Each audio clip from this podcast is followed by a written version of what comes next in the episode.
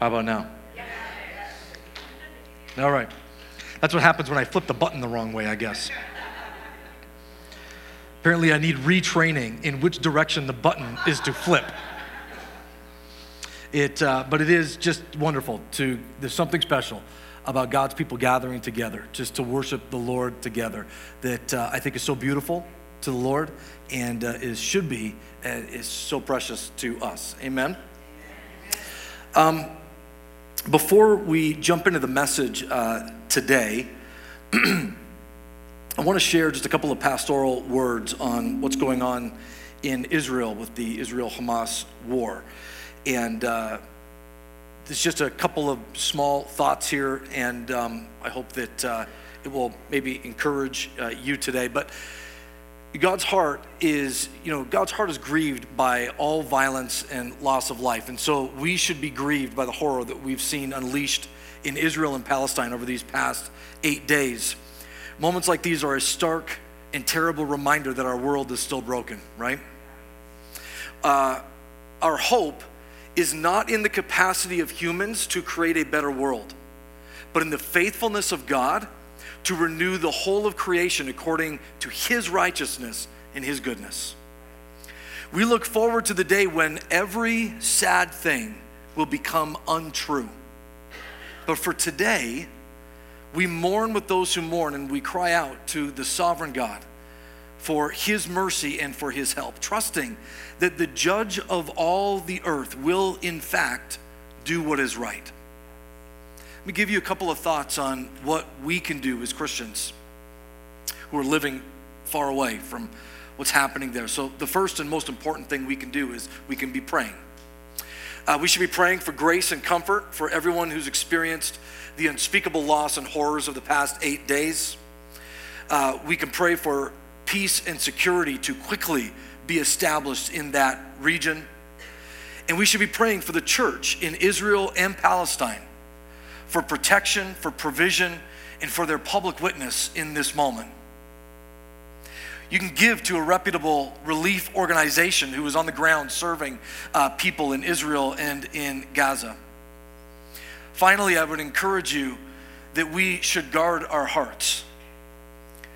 To feel deeply in these moments is natural and normal. Emotions like anger and fear can be especially strong, and that's okay. However, don't let anger and fear take root in your soul, as they will produce hate, bitterness, strife, and division if they are left unchecked. You know, scripture that I felt God put on my heart to share with you this morning is found in Philippians chapter 4, it's verses 6 to 8.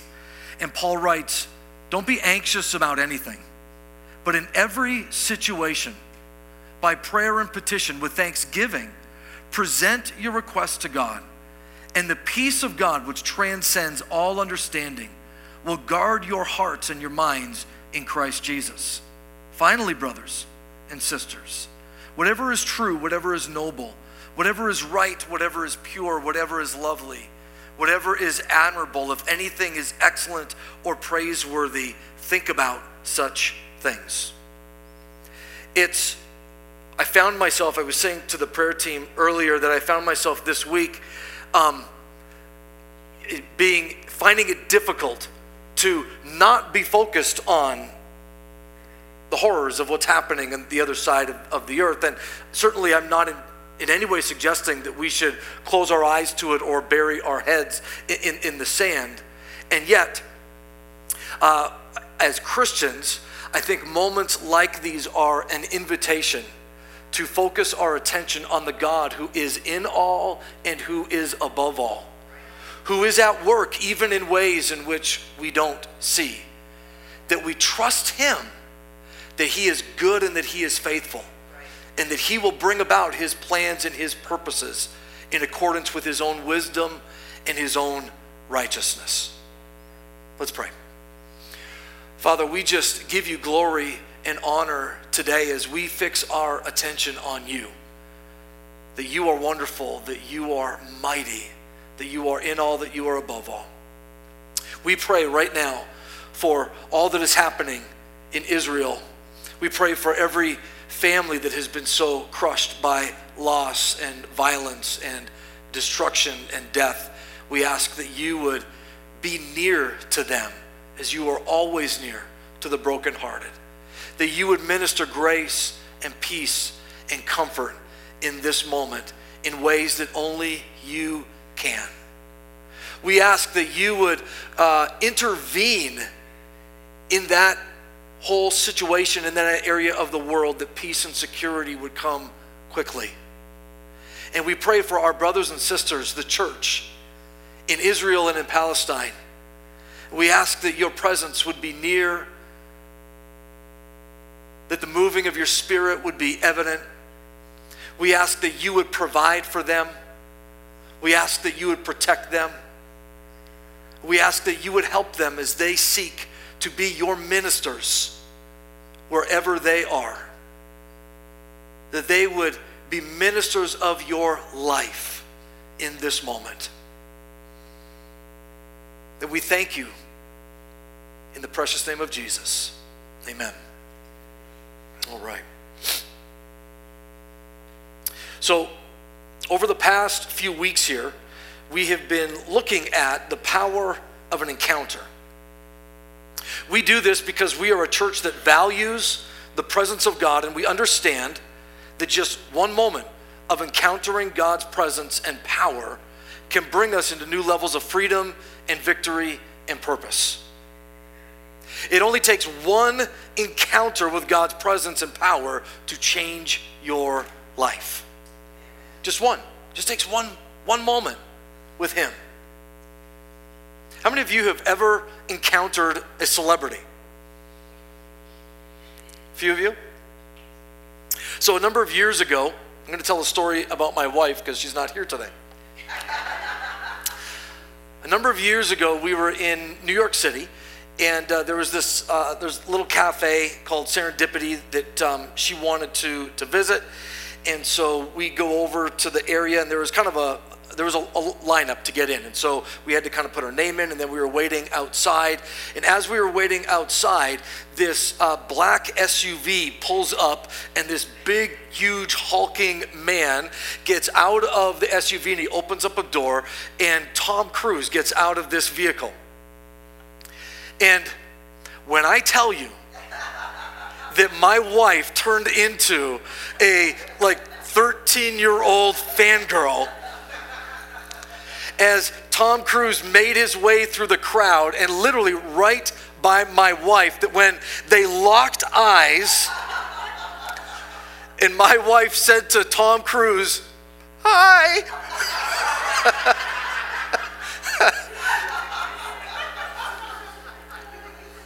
and he said hello and he went into the, to the cafe. He didn't have to put his name in and wait, I'll add. We did, but there, for some reason, there was no waiting for Tom Cruise.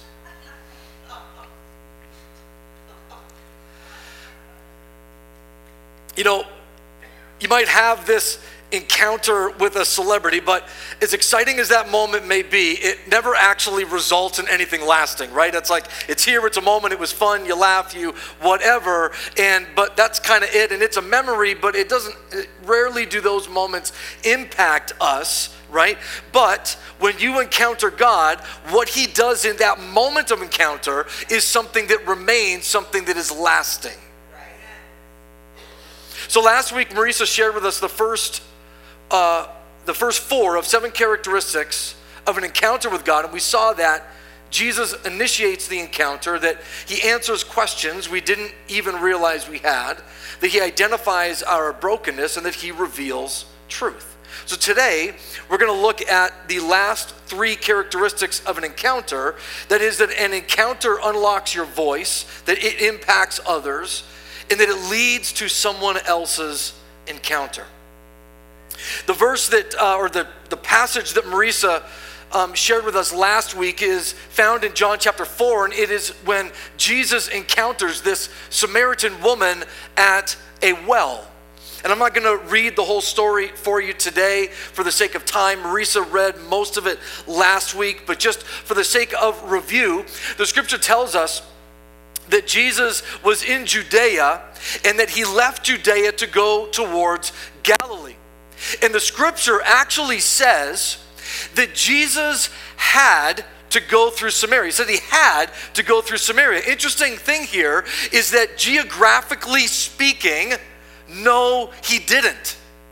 That there were, in fact, roads that a person could take from Judea to Galilee that wouldn't lead through Samaria. In fact, that would have been the route that most Jews would have taken because Jews and Samaritans didn't get along and they normally avoided each other. And so when the scripture tells us that Jesus had to go to Samaria, it wasn't because the GPS required it. It was because God required it. It was because Jesus was a man on a mission, and that that particular day his mission was sending him to Samaria. Why? Because he needed to encounter someone in that place. And so Jesus shows up at this well, says it's around lunchtime, around noon, and he sits down, and then this woman comes by. And she begins to draw water from the well. And so Jesus says to her, um, Would you give me a drink? And so she responds to him and says, um, It's kind of weird, Jesus, that you are you are Jewish and a man, and that you're here having a conversation with, with, with me. And um, and so they engage in this kind of back and forth about the water that's being served from the well and the water that Jesus himself is offering this woman. At one point, Jesus says to her, um, Why don't you go and get your husband and come back? And she says, I don't have a husband. And Jesus says, You're right, you don't have a husband. In fact, you've had five husbands, and the man that you are currently with is not your husband. To which the Samaritan woman replies, perceptively, I perceive that you are a prophet. Yeah. Right? it's always easy to identify a prophet when they read your mail, right? And so she ends up, uh, after this exchange, this woman ends up going back into her town and she says, um, well, first of all, she says, she asks Jesus a question about worship and about where worship is supposed to happen. And at the end of the conversation, she makes this comment about understanding that the Messiah is going to come and that he'll set everything right.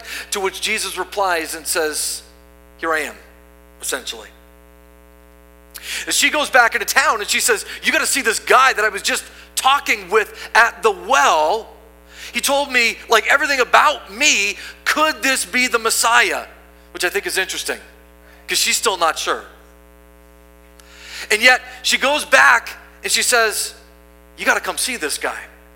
And so a number of the Samaritan people, they came out to see Jesus and he taught them and he talked with them and he ministered to them and they invited him to stay for a couple of days. And so he did.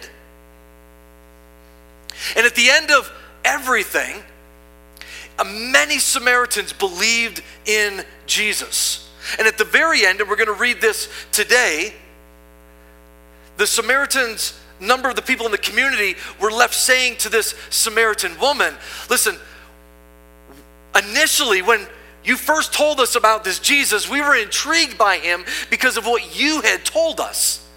That he had told you everything about yourself, that he had this prophetic insight and that was intriguing to us. And so we came out to see him. But now, having encountered him for ourselves, we believe not because of what you said, but because what we have seen, what we have heard, what we have encountered. So, from this story, let me give you the last three of our characteristics of an encounter with God, which is to say, this is what happens when you encounter Jesus. The first is that an encounter with God unlocks your voice. That an encounter with God unlocks your voice. In John chapter 4, verses 28 and 29, it says, Then, leaving her water jar, the woman went back to the town and said to the people, Come, see a man who told me everything that I ever did. Could this be the Messiah? Listen, you have a story that somebody else needs to hear. It's through encounters with God that we begin to see how our own story fits in to God's story of redemption and renewal. Because when you encounter God, He takes those pieces of our story that seem to be tragic, and in some respects they are. But because He is the God who redeems, who heals, and who restores, He's able to take those things in our lives which previously were simply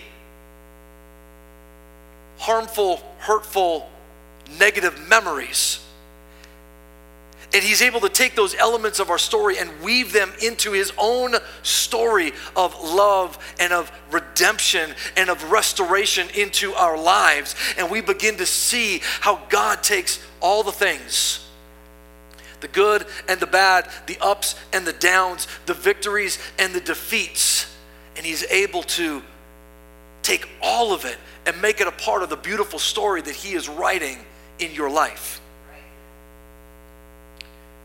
in which He calls us to, to enter. Your life story bears witness to God's power, goodness, and faithfulness. Not just the good parts. I will tell you that um, I will tell you that I have, as all of you have, I have experienced some defeats and some valleys in my life. And I will tell you that I have met God in the bottom of a valley in ways that I have never encountered Him on the top of a mountain. Now, I'm grateful for the victories, and I want more of them. And I'm grateful for the mountaintops, and I want to stay there longer.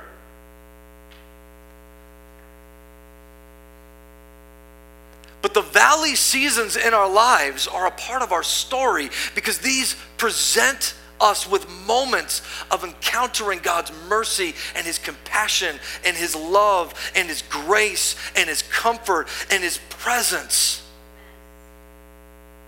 that are unique at times to those moments. And your life bears witness to that. Listen, when we live out of a place of fear or shame, we'll allow our voice to be silenced and we will deny someone the opportunity to be encouraged and inspired by your story. When you find yourself feeling like you're stuck and you're in a place that you know you wanted to get out of, right? Um, oftentimes there will come lies that will bring fear, that will bring shame, that will bring guilt. And those can serve to have a number of bad side effects in our lives, but one of them is is they keep us silent. They silence our voice. That should bear witness to God's power and goodness and faithfulness even in the moments that we are waiting to get out of. And so, an encounter with God will unlock your voice. This woman at the well, who had been with five men and was now living with a man, doesn't strike me as the kind of woman that would be boldly telling her story to the community. In fact, there's probably a reason why she's at the well when nobody else is. But something happened when she encountered Jesus that unlocked her voice. And so when you encounter him, he will unlock your voice because somebody else needs to hear your story. The second thing is that an encounter with God impacts others. An encounter with God impacts others. In John 4 39 to 41, it says that many of the Samaritans from that town believed in him because of the woman's testimony, in which she said, He told me everything I ever did. So when the Samaritans came to him, they urged him to stay with them, and he stayed for two days. And because of his words, many more became believers. So an encounter with God ends up impacting on other people. In Acts 4.13, um, we, we, we see Peter and John, they have, God's done a miracle through them to heal this particular man. And some of the religious leaders, they bring them in and they're kind of rebuking them and challenging them about talking about this Jesus. And in Acts 4:13 it says that when they saw the courage of Peter and John and realized that they were unschooled ordinary men, they were astonished and they took note that these men had been with Jesus. They took note that these men had been with Jesus and it starts off with they saw the courage of Peter and John. See, when you encounter God, it changes you. It changes the way that you're thinking, it changes the way that you are talking, it changes the way that you are living, and that becomes visible to others. Becomes visible to others. And people start wondering, what's what's going on with you? What's what's your secret? How can you be so strong when the with the difficulties that you're facing? Or how can you be so full of hope when seems to be so hopeless? Or how can you have joy in a particular moment or whatever it, it, it is? People see that, they take note of that.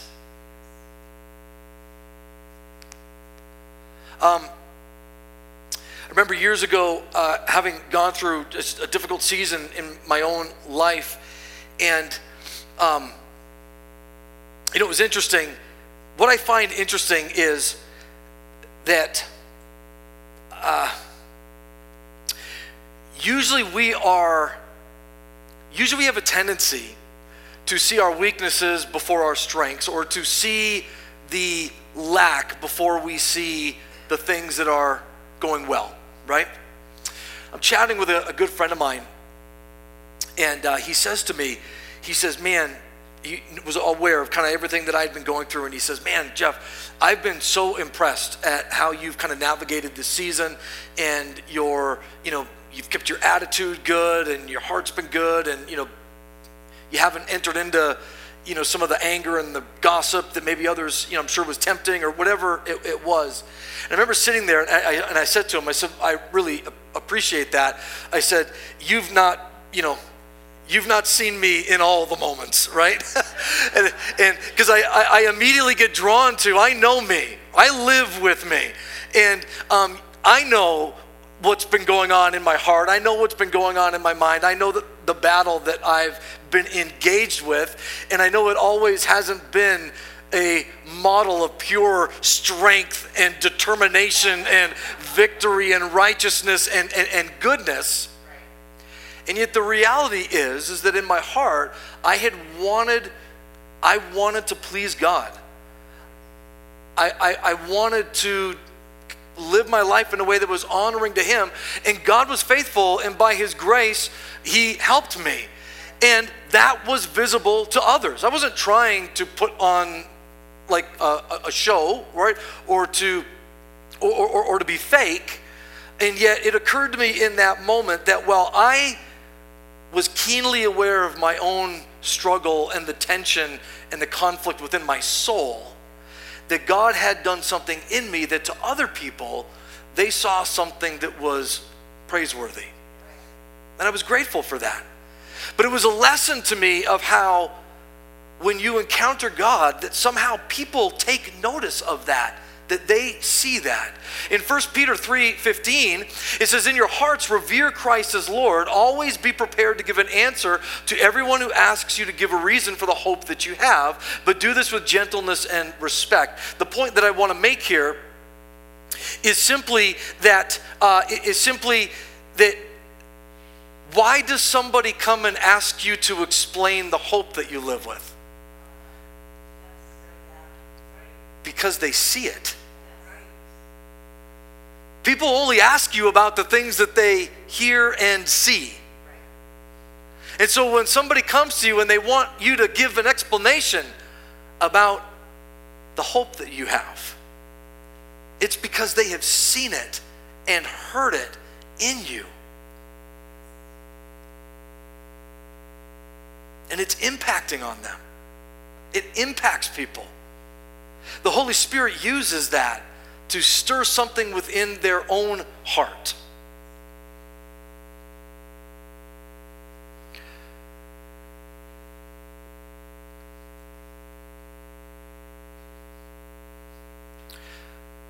The reason why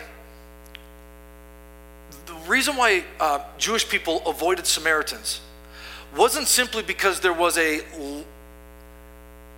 long history of conflict. There was.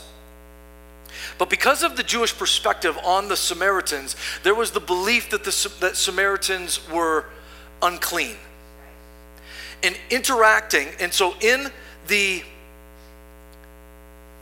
Jewish system of worship, things that were unclean were transferable from the thing that was unclean to the person who touched it. And so we are to avoid everything that is unclean because its uncleanness, its impurity is contagious. And if I touch it, or if I touch it, then I will catch that uncleanness. We need to see this. Why does Jesus go out to a Samaritan woman? Why does Jesus touch the leper?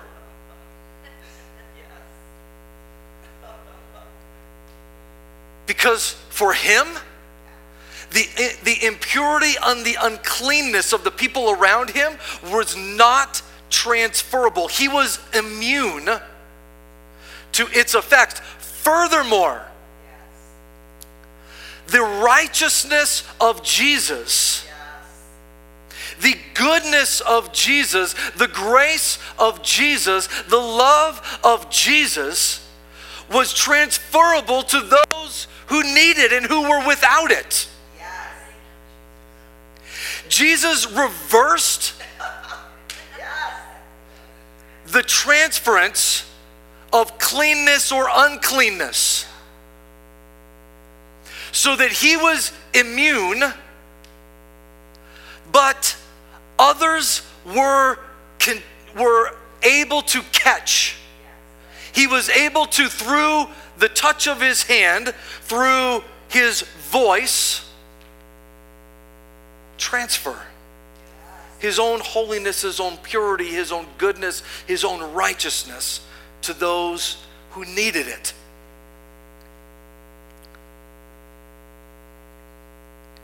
Now, I'm not suggesting that we be careless with our interactions with the sinful world because, like, I'm immune. Right? But I am saying this we don't need to avoid those who are in the world, in our families, in our neighborhoods, where we work, play, whatever. We don't need to avoid people because we're afraid of getting too close. I might catch what they have.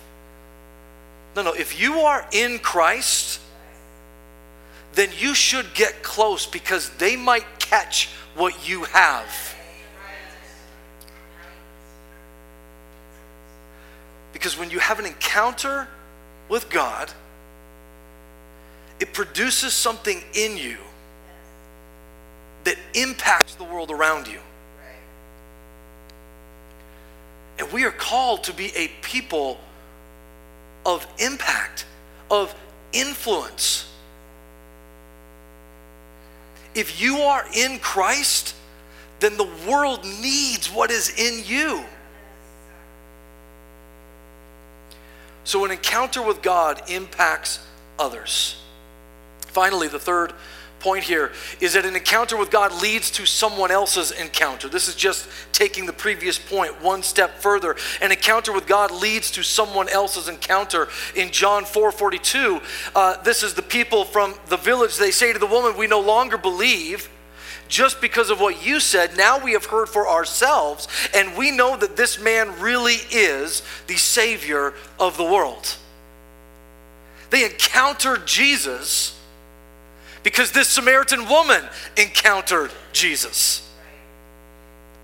In John 1, verses 40 to 42, it tells us that Andrew, who is Simon Peter's brother, was one of the two who heard that who heard what John had said and followed Jesus. So there was this moment where John the Baptist was with his, was with his disciples, and Jesus goes walking by somewhere nearby, and John points out to his disciples, There goes the Lamb of God who takes away the sin of the world. There goes the Lamb of God.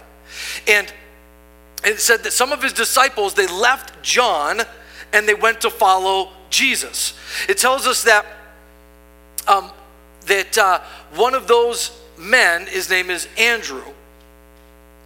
And so he was one of those two who heard what John said and then he went and followed Jesus. The first thing that Andrew did was to find his brother Simon and tell him, We have found the Messiah. That is the Christ. And he brought him to Jesus, and Jesus looked at him and said, You are Simon, son of John. You will be called Cephas. Now, whenever you see God, or whenever there's a name change in the scripture, this is an important moment. Names don't mean very much to us today. But in the ancient, in the time of the scriptures, in the Old Testament and in the New, our name said something about our character and our name said something about our destiny. And so Andrew encounters Jesus. He goes and he finds his brother Simon and he says to him, I think I have found the Messiah. You should come and see him. And when he comes and he sees him in one moment, Jesus changes his name, which is to say that he changed his character and he changed his destiny. So when you encounter God, it will lead to someone else's encounter. Again, you and I become carriers of something.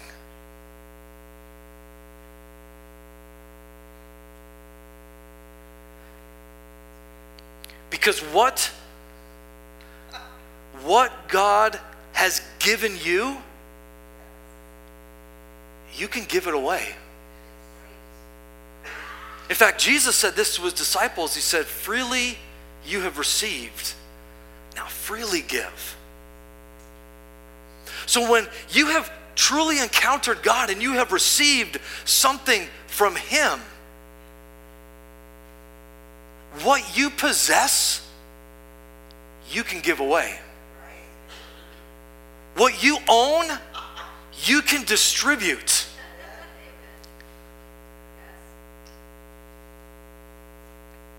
So, an encounter with God, it unlocks your voice it impacts others, and it leads to someone else's encounter. Listen, we've been talking about this these past three weeks simply because this church is built on a foundation of valuing God's presence.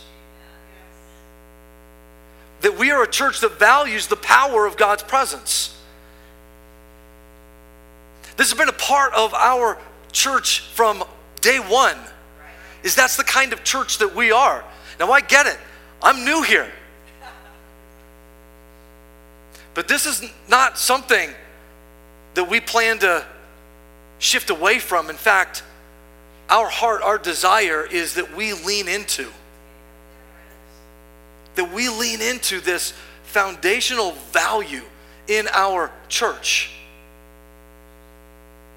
that we're a church that values the power of God's presence. That we recognize that it takes just a moment in God's presence. It just takes a word spoken by His Spirit that brings life, that brings freedom, that brings victory. I'm sure that many of you have had this experience before, but in uh, doing what I do, I have the privilege of speaking to lots of people that are going through sometimes some difficult circumstances and maybe wrestling with certain, you know, temptations and sins and things like that. here's here's what I've here's an experience that I have had over my 25 years of serving in church leadership many many many many a time I wouldn't be able to count it and that is that I have a conversation with something about something someone about something that I see in their life that I'm concerned about that. And so I just I want to ask. I want to find out a little bit more. Maybe I want to give a little bit of warning or maybe encourage you to you, you know see um, what God's will is here and and I have the conversation. And then you know, nothing seems to change. I continue to be concerned. And so I have the conversation again, and then I have the conversation again, and then I have the conversation again with that person. And then one day, that person comes up to me and they, and they say to me, I had this, I was in worship yesterday, and I had this moment where God spoke to me, and He told me that I should do this. And I'm like, that's what I've been saying.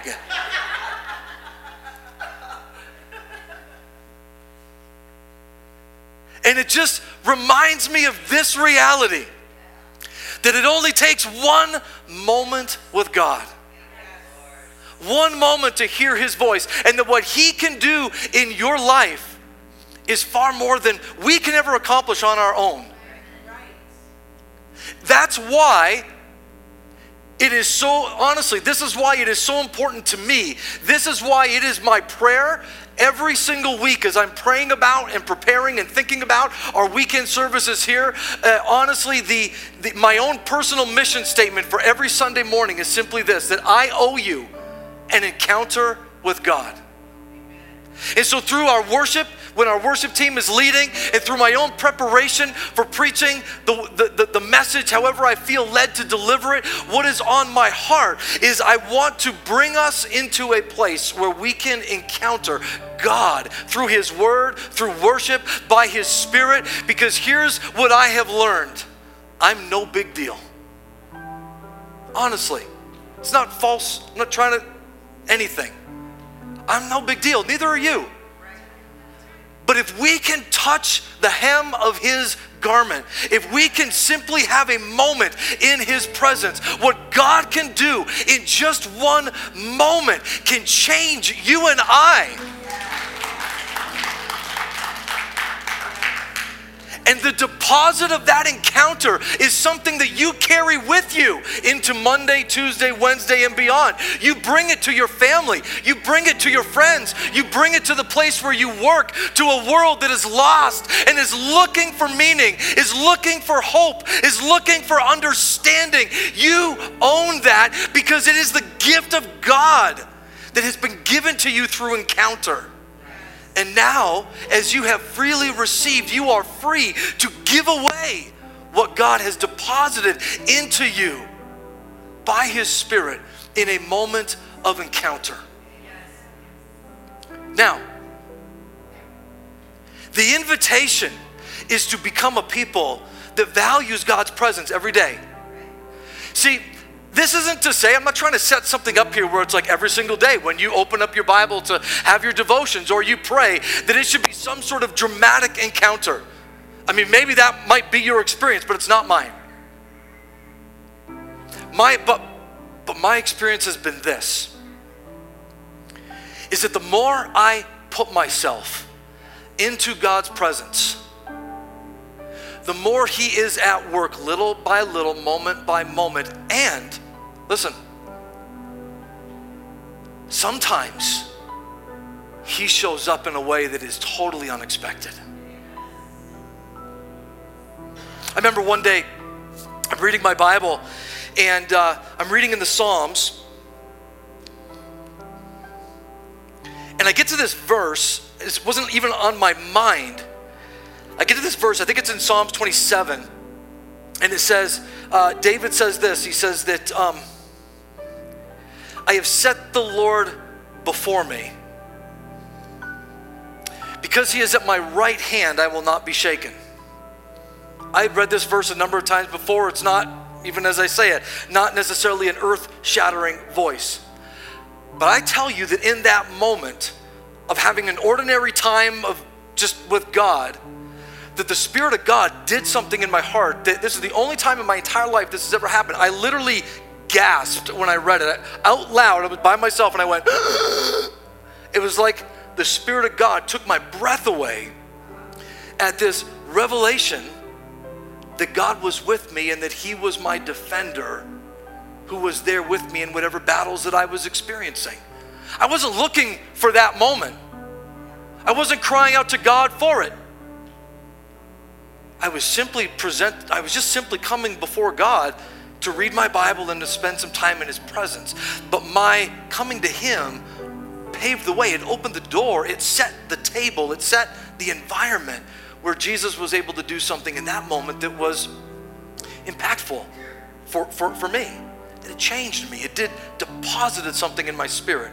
And so my prayer is is that we would be a church full of people, men, women, young, old. We love God's presence. We value God's presence. We realize that we need God's presence. That it is the only thing that will make a difference in our lives. It is the only thing that will separate us from any and every other group community that's on the face of the planet. And that you have access to it every day.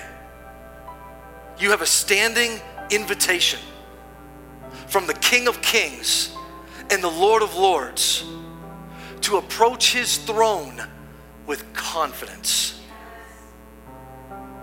So come on, don't don't miss the opportunity. If you want to have FOMO, then fear what you might miss out on if you don't present yourself before God's presence today. Nah, I'm kind of tongue in cheek. God's good and He's merciful, right? But come on. Let's not be casual and careless about the opportunity and the invitation that we have to come to God's presence so that we may encounter Him.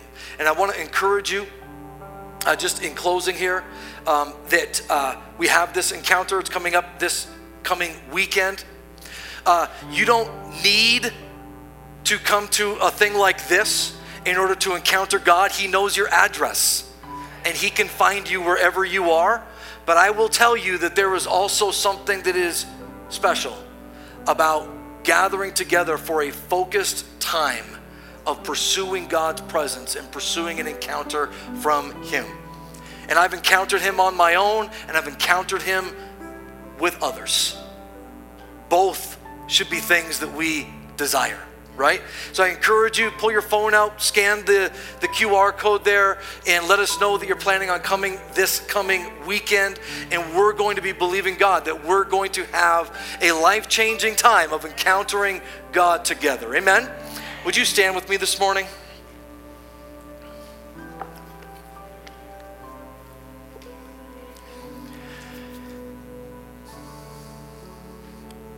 Let's pray.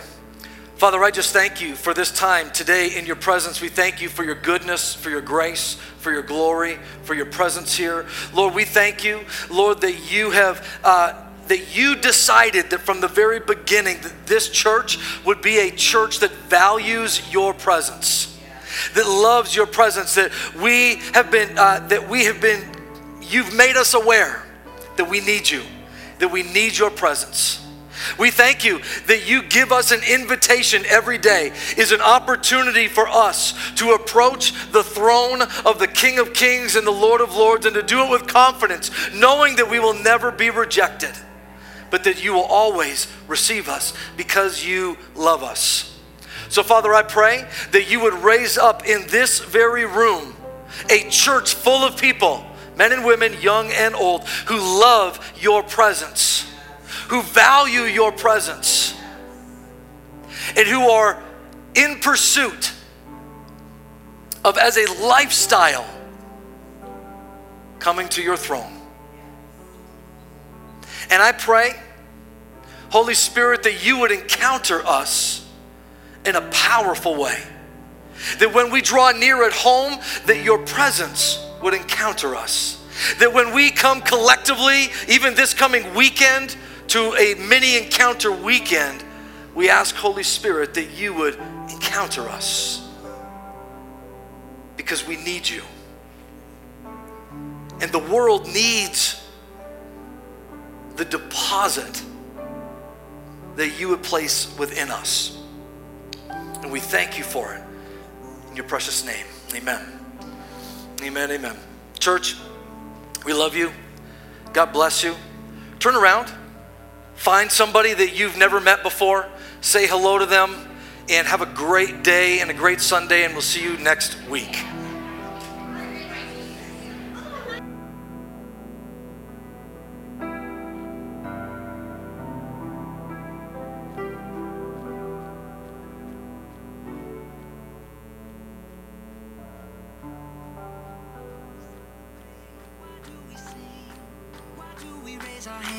down on our knees. How can a story told so long ago echo across the earth to give the nations hope? What is this good news? What is this light? What is this truth and peace that came to us that night? Who is the King of Kings, the Lord of Lords? Who is he born to die for? Oh!